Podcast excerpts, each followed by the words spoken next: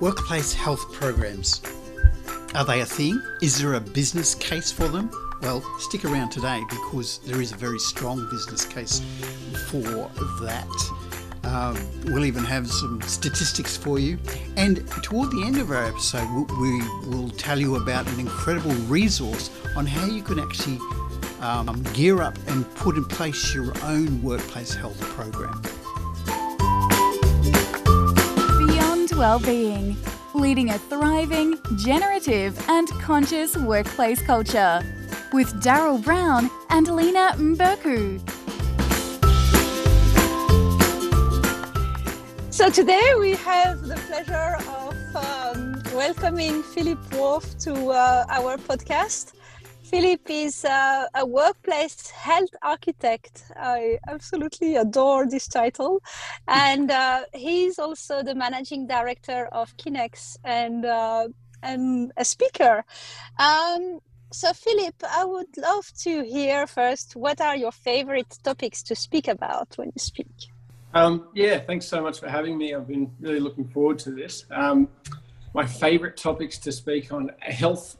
I mean, whilst it's such a broad term, it just it makes me excited. It's what I'm interested in. It's something I find incredibly worthwhile. Something that's always been a massive part of my life, and I I love to explore all aspects of it. Um, delving a lot more into mental health, uh, mindset, resilience these days. But uh, any aspect of health, I could literally just sit and talk to, talk about with people for for days on end. There's uh, there's nothing about the topic that I that I find disinteresting, even or especially when we get conflicting opinions. So, uh, tell, tell us then uh, why why that particular um, interest in health? Was there something that kind of brought you into it, or uh, yeah, how, where did that come from? I don't actually know. I just know that my entire life I've always been and wanted to be healthy. I think um, it may have come from when I was younger. My, my father was a professional rugby league player um, and then later uh, um, PDHPE teacher. So, and a, a very learned man. So in our household, there was always a lot of information. There was always a lot of emphasis placed on health. So I think that sort of drew me to it. And I, I saw the benefits of eating well and exercising a lot at a very, very young age. I, I saw the, the linear relationship between my input and my output. Um, I always liked competing. I loved football, athletics, swimming, and I knew that I figured out early my training input uh, would make me a better athlete. So I think it just stemmed from that, and then it was a natural progression for me to um, to go through and and study physiology, which is what I did at university, um, which I loved. I absolutely loved. And then going out into the world as a as a physiologist, um, I started off in uh, rehabilitation and um, and elite conditioning, which was excellent. But then I I kind of fell into workplace health and just found that fascinating. I think it's still we still haven't really scratched the surface of workplace health, although the market is growing exponentially. We still have so much to uncover. So it's um, it's such an interesting topic and one that I'm really looking forward to sort of diving into deeper as my career progresses. I guess. Mm. I saw on your LinkedIn that uh, you've been um, designing programs for uh, people in gold mines in Papua New Guinea. Hmm. Could you could you tell us about that? Yeah, that was um, that was a few years ago now, about three years ago. Uh, I was working for a smaller a smaller company traveling all across Australia, um, mostly in mines and engineering, uh, in blue collar work. And then we, we got this contract over in Papua New Guinea for a gold mine, Newcrest Gold. Uh, and I jumped at the chance because essentially it was designing and delivering a, a multi million dollar program for 6,000 plus workers, um, the majority of whom were Papua New Guinean locals, uh, with some expat Australians and people from all over the world. So it just seemed like the most fascinating thing I could think of uh, in one of the most challenging environments.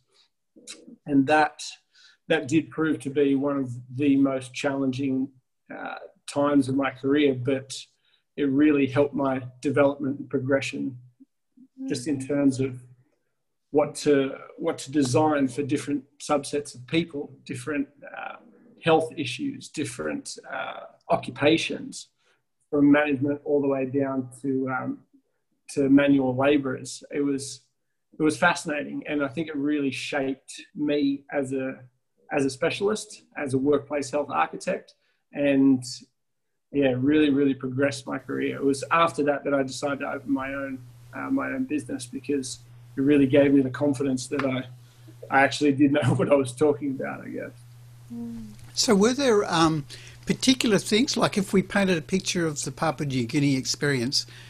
Um, if, are there some details you can give us, or some of the unique facets that, that were in that kind of environment? Yes, um, diet is ninety percent of the problem. Um, there were there were also um, quite a few alcohol-related problems, but that's not um, that's not unique to the Papua New Guinean uh, culture. That's essentially uh, fly in, fly out mine mine culture. Uh, I'm of course generalising, but that's more often than not we do see alcohol as a predominant issue. But the main problem that we saw was when you take a group of people who are so used to living off the land. When they're at home in their village, they'll eat um, tubers and sweet potato and things they can grow in the garden or things they can catch. When they come to the mine, it was the food was sufficient and it was good, but there's a lot of sugar, a lot of fat, a lot of processed stuff. White mm. bread would make up about 50% of the diet. Rice mm. would make up a huge component. Um, the guys were drinking cordial with, it was mixed three parts cordial with a tiny dash of water. Like just introducing Gosh. this processed Western diet to people who are not conditioned to it was creating enormous problems. So the the diabetes rate was unknown when we went there because many of the locals had not actually been tested uh, or been to the doctor, some of them at all in their lives. So when we did start testing for it, the diabetes rate was through the roof. Um, in the people that we tested, which was pretty much everyone, we were seeing rates of uh, one in five or more who were pre-diabetic or diabetic, which is far and above uh, what the the national average is supposed to be. So that was one of the main issues. Gout as well, which we know is has a very large uh, dietary component. It's yeah, I would say diet would have been 90% of the issue. Uh, and as well, the mindset coming from a culture where the larger you are, the more important you are. Oh. Uh, typically, if you're if you're round, if you have a big belly, it means that you don't have to work physically as much as other people do. You you have a lot of power, and people can bring you food without you having to work too hard for it. So when these these guys got the chance to to gorge themselves and, and get big bellies, they'd go home with a, a sort of a stature that they didn't have before, um, which yeah, as you can imagine, was really feeding into the issue.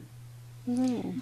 And so, uh, with that, then uh, the in terms of the outcomes that you were able to deliver, can you kind of talk into that, like the before and the after, or uh, no doubt it was an ongoing process for them, but what can you tell us about that?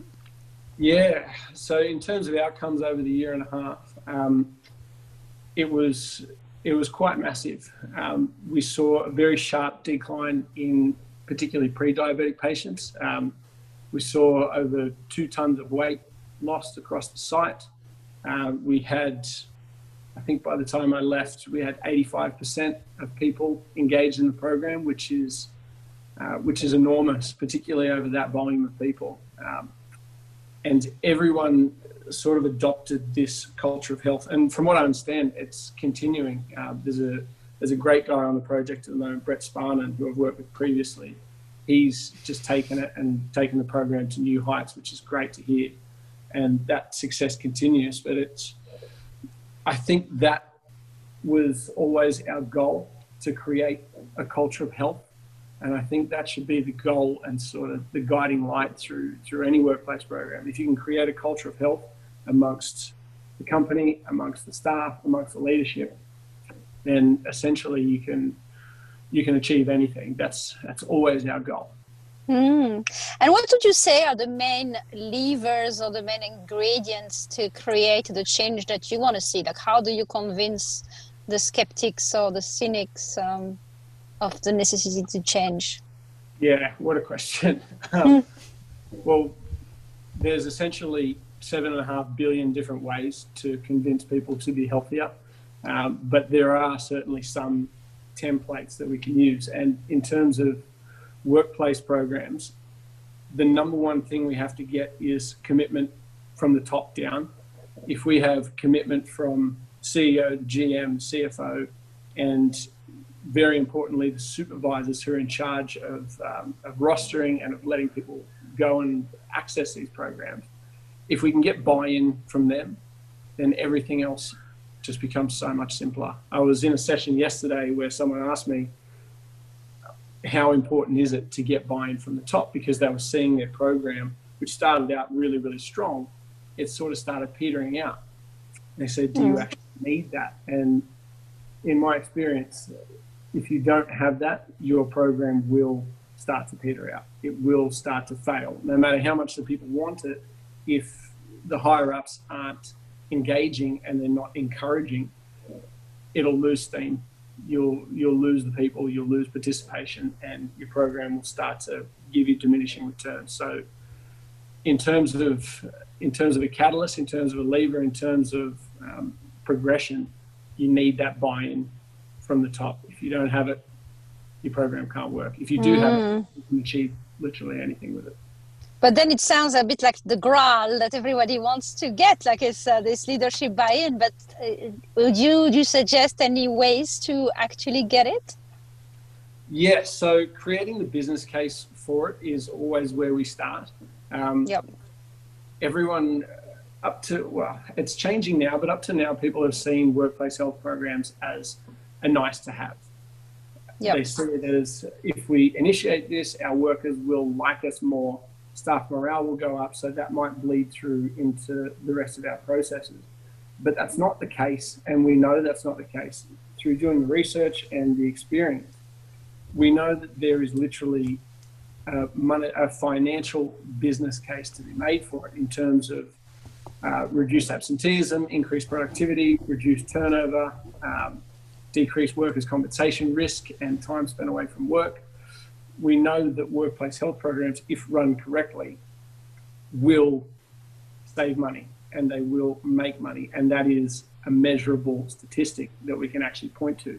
So when we frame it in that way, and we say the average health program will give you three to four to five to six dollars ROI per dollar spent, that tends to get a little bit more interest and that tends to get these things across the line. And as any business leader would know, if they don't engage with the new system that they're implementing, it can't work. It will fail. So if we tell them that we're going to give them $4 per dollar they spend, as long as they buy in, that tends to get it across the line. But yeah, to answer your question, we absolutely have to make the business case for it because just saying it's a great and ethical thing to do and a socially responsible thing to do mm unfortunately, is not enough. Of course, it is. It is socially responsible and it is ethical and it is great, but we need to show in dollar figures how it's going to benefit the business in order to get it across the line.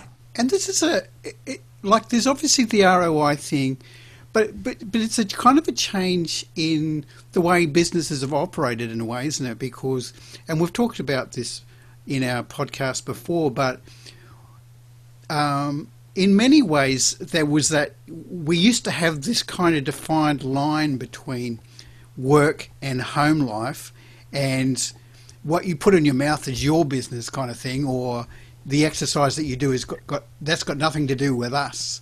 But there's a mm. part now that seems to be a kind of a change in that approach.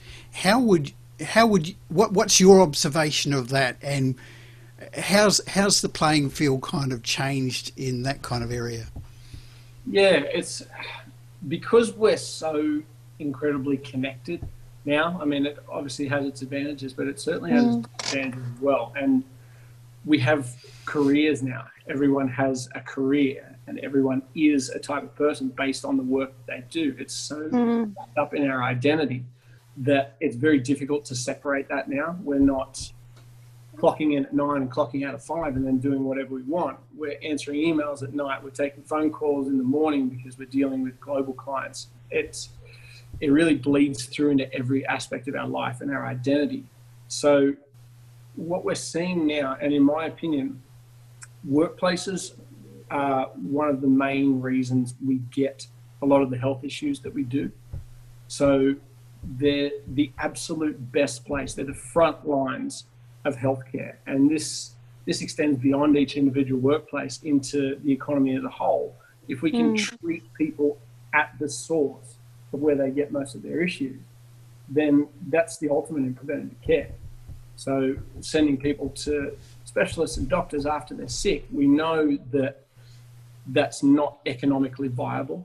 It's it's an incredibly inefficient way of doing things if we can prevent these issues or we can treat them before they become very serious issues, then we save so much time, so much money, so much grief. And workplaces are the absolute place to do that. So it makes business sense for each workplace to have a health program, but it also makes mm. broader economic sense for this sort of thing to be I don't know if legislated is the right term, but mandated potentially or encouraged, subsidised um, by governing bodies because the, the potential cost savings are absolutely enormous down the line. So, yeah, we get our problems there. We should be fixing them at the source, which is work. That's brilliant.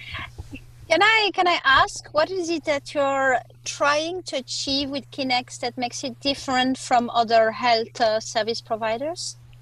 This might be um, a little bit controversial, and I do get in trouble for saying it sometimes. Oh. But essentially, um, despite all that I've said, I think that the wellness industry, and in particular the workplace wellness industry, is overinflated. I think it's bloated. I think it's inefficient. Um, there are a lot of providers in the market at the moment, and quite frankly, we don't need them. We need to be able to train workplaces and leaders in workplaces to look for, to identify, and to design health programs within their own companies. The the cost savings in that and the benefits down the line are enormous. So my goal and the goal of my company is to dramatically reduce the need for workplace wellness for the workplace wellness industry as a whole and the way we're doing that is by educating people, by showing people the processes, showing them how to, essentially showing them how to fish rather than selling them a bag of fish every week. That's, nice. that's our goal to reduce drastically the workplace health industry. And then we'll be left with the best providers and the providers that people actually need, not yeah, the inefficient processes mm. that we have now. And what would you say makes somebody a great provider or above the, the rest?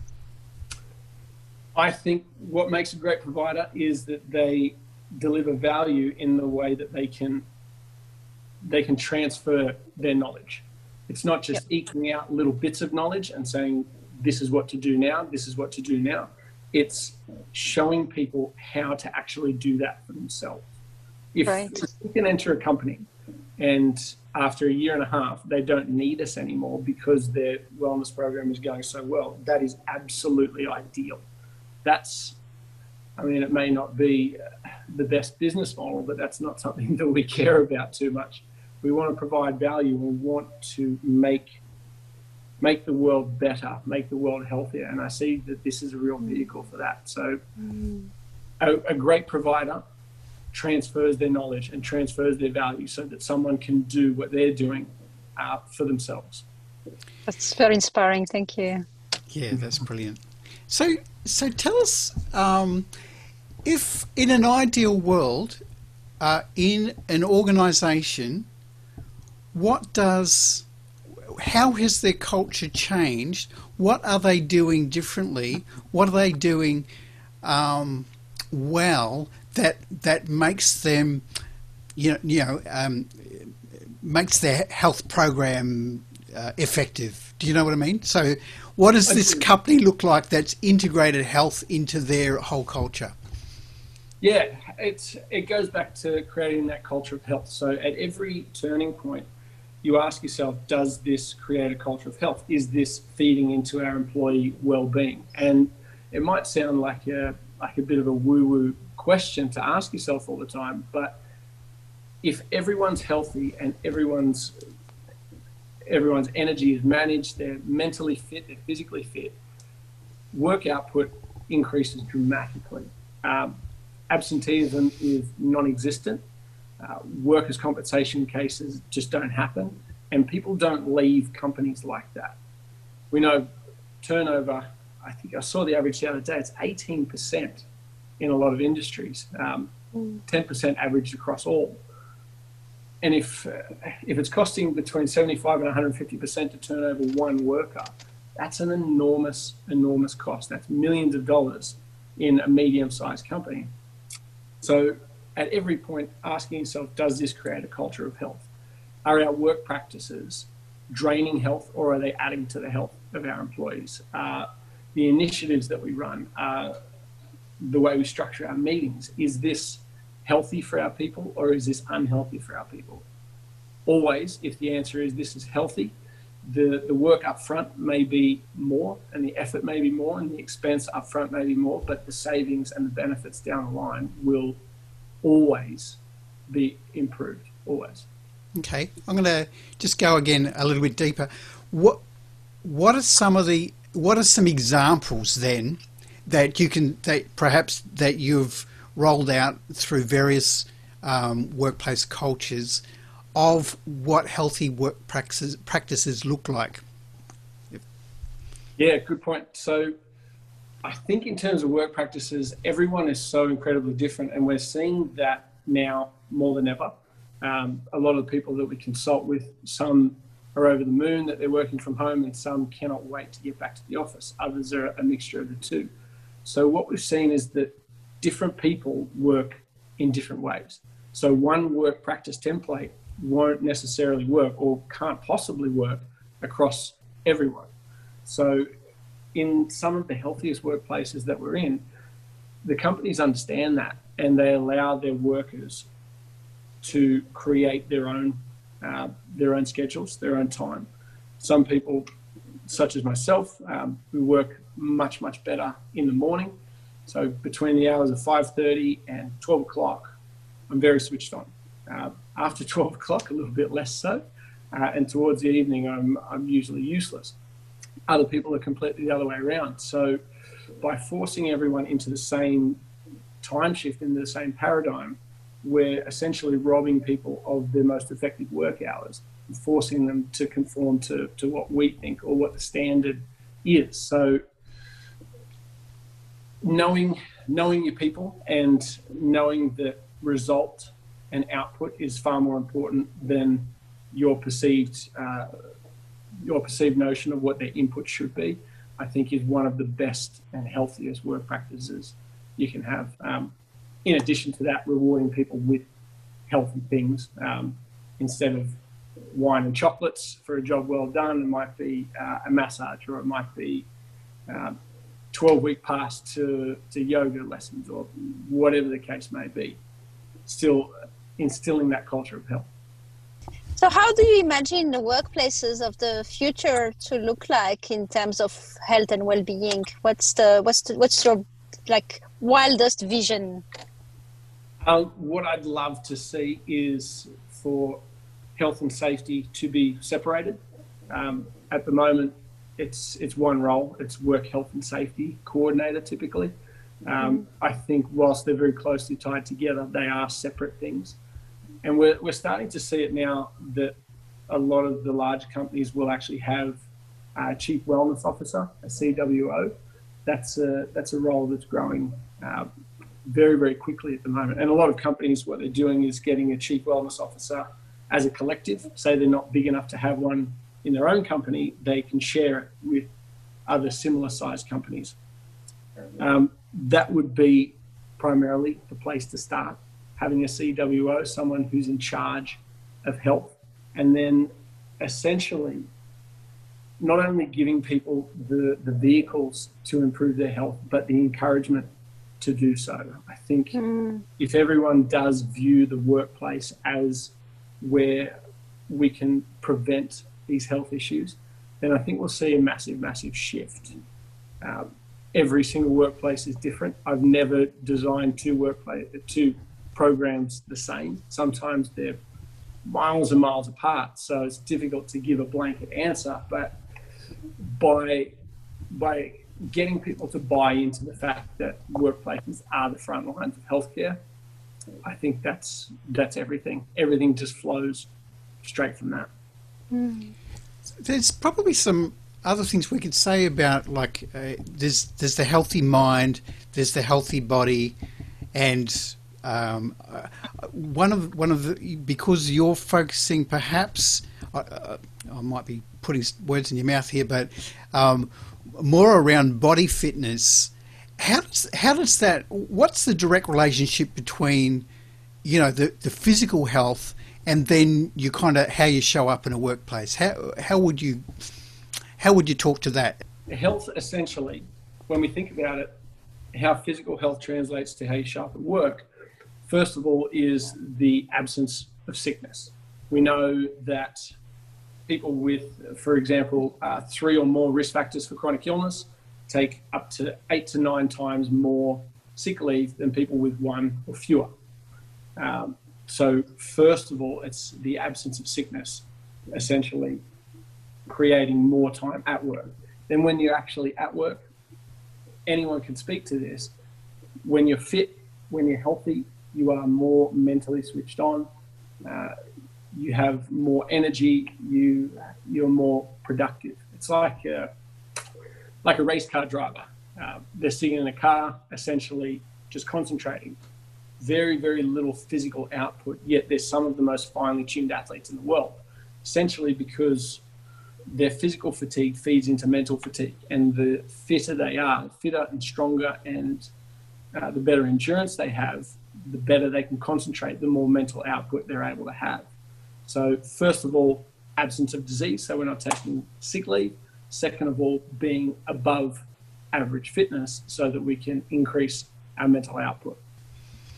I'm curious. Um, in your programs, when you see people who don't necessarily want to participate or who look a bit disengaged or even reluctant to uh, to, to, to turn up to some of the activities that you are offering like what what do you usually do when that happens yeah that's a tough one you will never get everyone or in my experience we've never gotten every single person we've come close in a lot of organizations but there is always people who won't do it and what we see there's typically four groups we'll see the early adopters who are mm. typically the ones who don't need uh, the intervention as badly as some of the others because they're they're the health freaks. They're uh, the people who are out riding to work every morning and they're having their green hmm. smoothies and they practice yoga and they meditate, all the rest of it, and they jump at the chance. They can't wait to get on board. Then we have the people who see the value in it and kind of limp into it. Um, they're influenced by the early adopters being so energetic and, and enthusiastic about it then we have the people who wait and see, who sit back, and it might take them six months. Uh, it could be because of uh, procrastination, could be apathy, could be um, a little bit of distrust around how health data is recorded and whether the company's just doing this to to get rid of them, which we see a lot of in blue collar jobs. We see a lot of that. People are very very apprehensive about giving their health data because they think it's going to be a vehicle for people to get fired, which it absolutely is not. It's all confidential.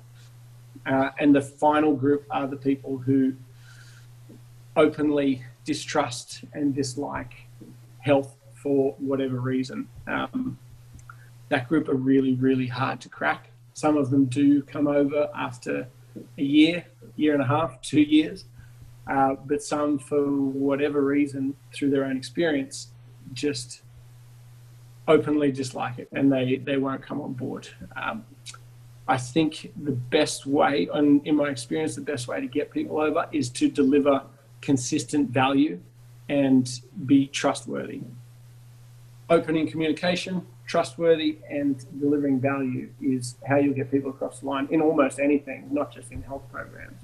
Once mm. they see that you're actually there to help, your job is to make them better, and that's your intention, and that's your entire that's your entire outlook Mm. They tend to come across, and if they don't come across after seeing that, they're never going to. It's kind of interesting. I mean, uh, you know, I think if a company also takes that approach with their employees, we're um, we're going to see a lot healthier companies.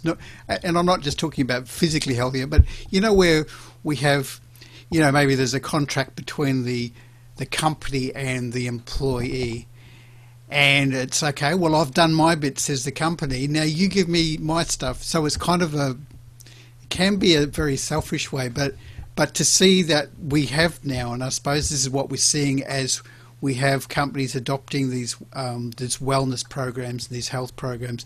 We're seeing companies turning over and actually looking genuinely to to be benefactors of their staff, to look at the well-being of their um, yeah their stakeholders in that way, uh, and that's kind of a it's a good thing to see in the world, isn't it? Mm. Yeah, absolutely. I couldn't agree more. And you're right, that does create healthier companies. You know, if the workers are looked after, they'll work harder. Not only that, if people know that a company is looking after their workers, they tend to they place more trust in that company because that company is deserving of it. So it extends to the community, it extends to the market, extends to staff, uh, to customers. Everyone benefits when companies approach it in that way. And exactly what you said, uh, I think in the past, companies have looked at it as a transactional sort of relationship.